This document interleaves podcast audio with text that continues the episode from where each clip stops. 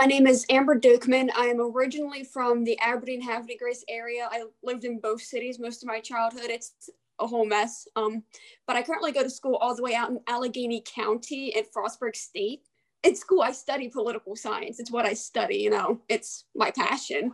So all my classes are like, yes, it does matter. It does matter. But it almost, it's hard to see it matter yourself, you know? It's just such a big scale thing with so many tiny pieces in it.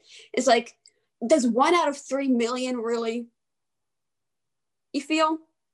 There's millions of voters and you're just one of them.